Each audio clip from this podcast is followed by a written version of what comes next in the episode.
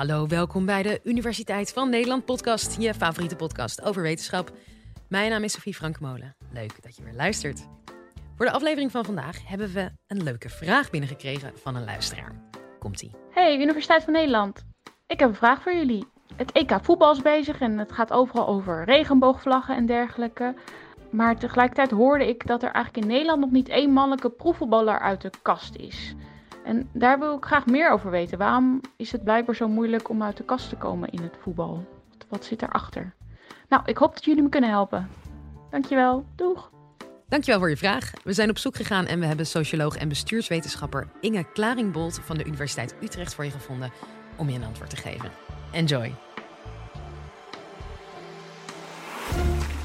Dit is de Universiteit van Nederland.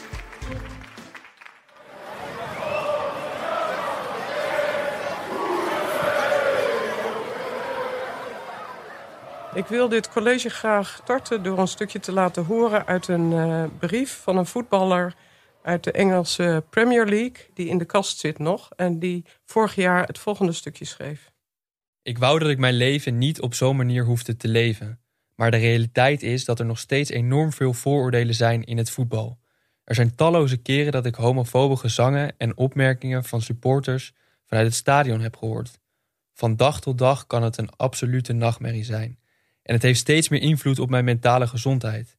Ik voel me gevangen en mijn angst is dat het onthullen van de waarheid over wat ik ben de zaken alleen maar erger maken. Dat is de situatie in Engeland. Maar als je kijkt naar Nederland, dan verschilt die situatie niet zo heel veel. Want ook hier is eigenlijk nog geen enkele mannelijke profvoetballer uit de kast. En er worden nog steeds veel homograppen gemaakt vanaf de zijlijn op het veld, zowel bij de profs als bij de amateurs. In dit college wil ik kijken of je in het voetbal wel helemaal jezelf kan zijn. En ik wil antwoord geven op de vraag: waarom is het nou zo moeilijk om in die voetbalwereld uit de kast te komen?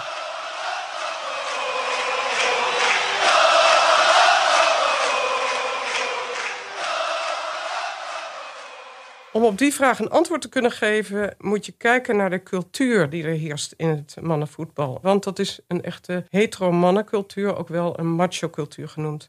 Waarin homomannen zich vaak minder gemakkelijk voelen en minder hun draai kunnen vinden. Het schelden met homo of flikkertje op het veld, grappen over zeepjes onder de douche of het roepen van je trapt als een mietje. Dat soort denigrerende opmerkingen die zorgen onbewust voor een omgeving die onveilig voelt voor veel homomannen, terwijl die juist voor macho mannen een gevoel kan geven van wij mannen onder elkaar en dus een prettige sfeer. Tegelijkertijd is het belangrijk om je te realiseren dat degenen die dat soort opmerkingen maken, dat waarschijnlijk doen omdat ze gewoon niet anders gewend zijn. Ze hebben helemaal niet het gevoel dat ze discrimineren op zo'n moment. Heteromannen op voetbalclubs die zeggen vaak zelfs helemaal geen probleem te hebben met homo's. Tegelijkertijd maken ze toch flauwe opmerkingen. Omdat vanuit die voetbalcultuur is dat eigenlijk ja, heel gewoon en vanzelfsprekend. En daar zijn ze in opgegroeid.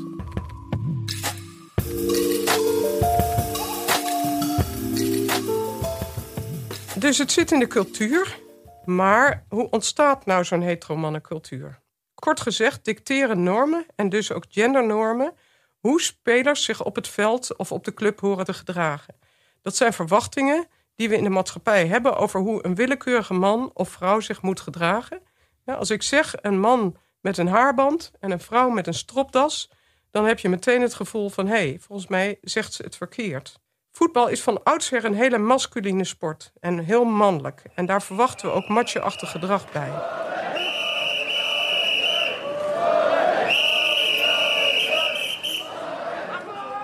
Het is te zien als een soort keurslijf voor een bepaald soort mannen. Om daarbij te horen moet je laten zien dat je een echte man bent. En dus moet je je ook afzetten tegen alles wat vrouwelijk is. En realiseer je dat die cultuur per sport dus ook kan verschillen. In het zwemmen of kijk bijvoorbeeld ook naar korfbal, heersen hele andere normen uh, voor mannen. En daar is dat keurslijf dus ook veel minder strak. En ook bijvoorbeeld als je kijkt naar het vrouwenvoetbal, daar heerst ook weer een andere cultuur tussen hetero, bi en lesbische vrouwen. Ja, je kent wel dat oude gezegde van boys will be boys. Maar dat gezegde klopt natuurlijk in feite niet. Want de omgeving legt eigenlijk continu verwachtingen en normen en waarden op aan deze boys. Over hoe ze zich moeten gedragen. En eigenlijk kun je veel beter zeggen: boys are taught to be boys. En het fijne daarvan is dat omdat het om aangeleerd gedrag gaat, kan het dus ook veranderen en worden afgeleerd. Maar realiseer je je wel dat het een cultuur is waarin ook veel heteromannen zich eigenlijk helemaal niet prettig voelen. Het kan ook voor hen voelen als een keurslijf waarbinnen zij zich stoer, agressief en vooral niet emotioneel moeten gedragen, terwijl dat helemaal niet prettig voelt. En als je je daar niet prettig bij voelt, dan stop je met zo'n sport. En je kan ook zeggen dat, hè, dat is terecht dat ze stoppen met die sport, maar je kan ook zeggen, ja, dan verandert het dus ook niks in die cultuur. En dan houdt dat die macho-cultuur in stand. Onderzoek laat ook zien dat homoseksuele mannen voetbal en andere teamsporten mijden of er zelfs na een tijdje mee stoppen, omdat ze verwachten niet te worden geaccepteerd of het gevoel hadden dat ze er niet helemaal bij hoorden. Een Engelse journalist schreef onlangs in de Britse krant The Guardian over zijn eigen ervaring het volgende. Ik stopte met voetballen toen ik 12 jaar oud was. En ondanks wat ik mijn ouders vertelde, stopte ik niet omdat ik het niet meer leuk vond. Ik stopte omdat de jongens in mijn omgeving me het gevoel gaven dat ik er gewoon niet thuis hoorde. Maar laten we eens kijken naar wat cijfers. Onderzoek laat zien dat het grootste gedeelte van de mensen bij voetbalclubs geen enkel probleem heeft met openlijk homoseksuele medesporters. namelijk 86 procent. Dus dat is een behoorlijk aantal. Er zijn twee dingen over te zeggen. Ten eerste belangrijk om je te realiseren dat er nog steeds 14 procent is die daar mogelijk wel moeite mee heeft. En in een team van 11, dan is dat 1 à 2 spelers. Dus als je als enige homo in zo'n team zit, dan krijg je altijd te maken met mensen die een beetje of meer moeite hebben met homoseksualiteit. Ten tweede, tegelijkertijd, ik heb uitgelegd dat het hier gaat om een cultuur waarin mensen zich niet altijd bewust zijn van hun eigen gedrag. Dus als mensen zeggen: Ik heb geen moeite met homoseksualiteit in voetbal, dan betekent het nog niet dat ze niet meer discrimineren. Uit onderzoek blijkt namelijk dat een derde van de mannen in voetbal aangeeft dat woorden als homo of mietje binnen hun team gebruikt worden als scheldwoorden voor spelers die minder goed presteren, dus in negatieve zin. Daarnaast komt homonegativiteit bij voetbalclubs vier keer zoveel voor als bij andere clubs. De mannen die dat doen, dat zijn vaak dezelfde mannen die dus zeggen geen enkele moeite te hebben met homoseksuele medesporters. In mijn lessen over inclusiviteit en diversiteit zitten veel voetbaljongens.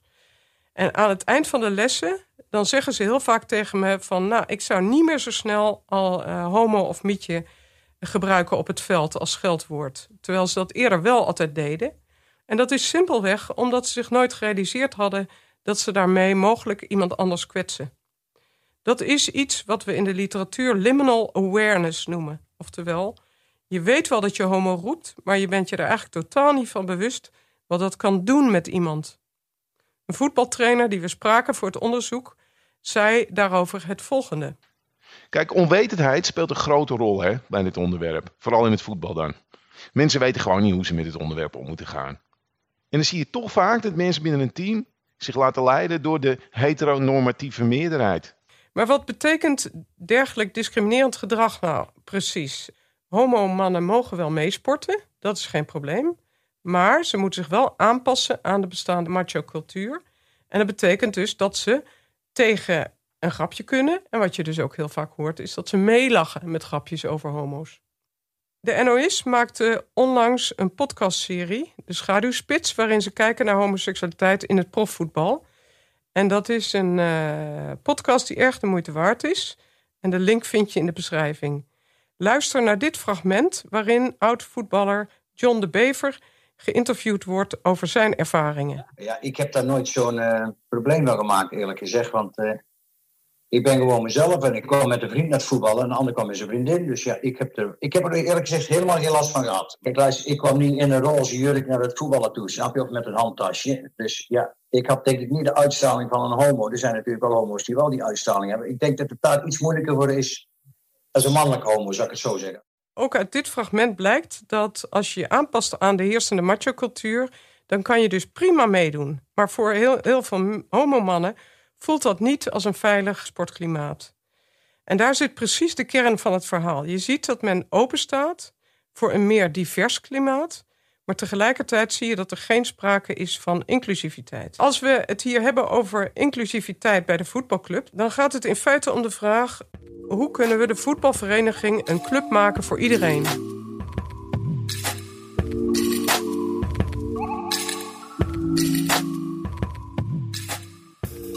Als onderzoeker naar het thema inclusiviteit en diversiteit kijk ik onder andere naar hoe sportclubs ook voor homomannen een veilige plek kan zijn. Aan die cultuur moet, naar mijn idee, dus wat gedaan worden. In plaats van dat iedereen zich moet aanpassen aan de huidige cultuur. Dus er moet echt een cultuurverandering plaatsvinden waarin respect is voor iedereen. Er zijn verschillende manieren waarop je zoiets zou kunnen doen.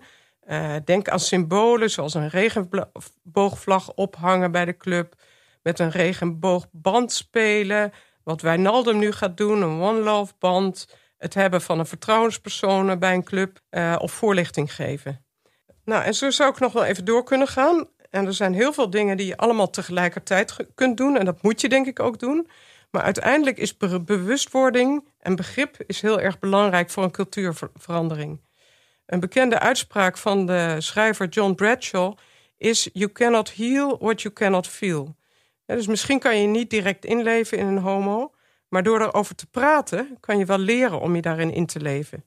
Dus je moet over het probleem praten, of over het vraagstuk praten, om het te kunnen oplossen. Besturen van clubs en de KNVB en de UEFA en de FIFA, die moeten juist een statement maken waarin ze duidelijk stellen dat discriminatie niet kan. Die verantwoordelijkheid voor de veiligheid, die moeten zij creëren. En ze moeten zorgen dat dat in feite doorcijpelt naar de rest van de club. Zoals bijvoorbeeld naar voetbaltrainers. Voor trainers zie ik namelijk een belangrijke rol weggelegd.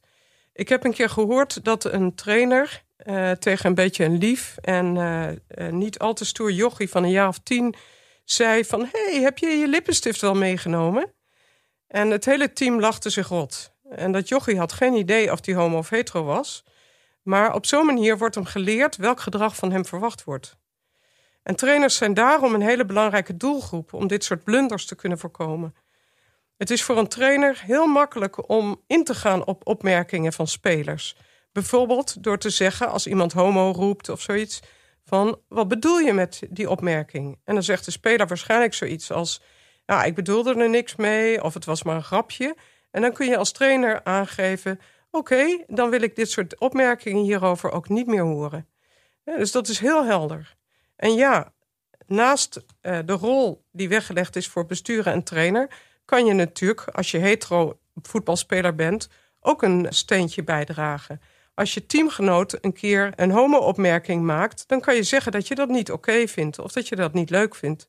Hij bedoelt het hoogstwaarschijnlijk helemaal niet homofoob, maar daarmee hou je wel een cultuur in stand waar we eigenlijk van af moeten. Juist als heteromannen elkaar op dit soort dingen aanspreken, dan gaat, kan er ook werkelijk iets veranderen. En dan verandert er ook voor henzelf iets. Oftewel, dat keurslijf wordt wat minder strak.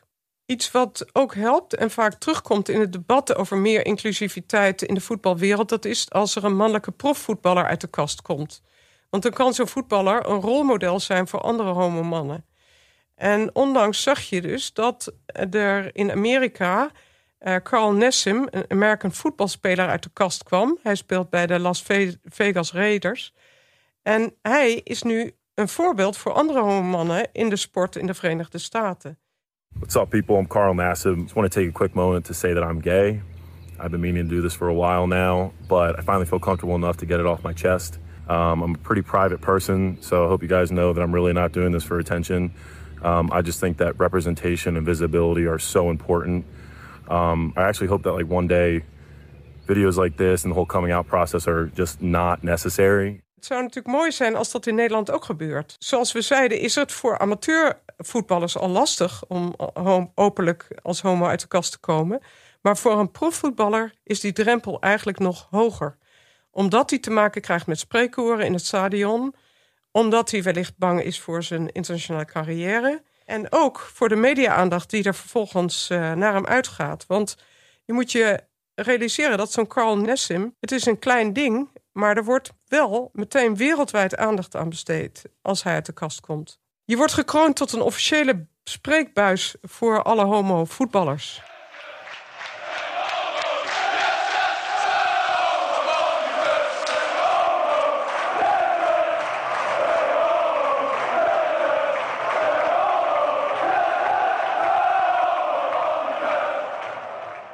Dus in plaats van dat we nou de hele tijd focussen op wanneer er eens een keer een profvoetballer uit de kast komt, moeten we er stappen worden gezet om eigenlijk die cultuur bij de amateurclubs aan te pakken. En als dat gewoon wat meer relaxed is en wat meer inclusief is, dan komt er denk ik vanzelf wel een keer een profvoetballer uit de kast. Dankjewel.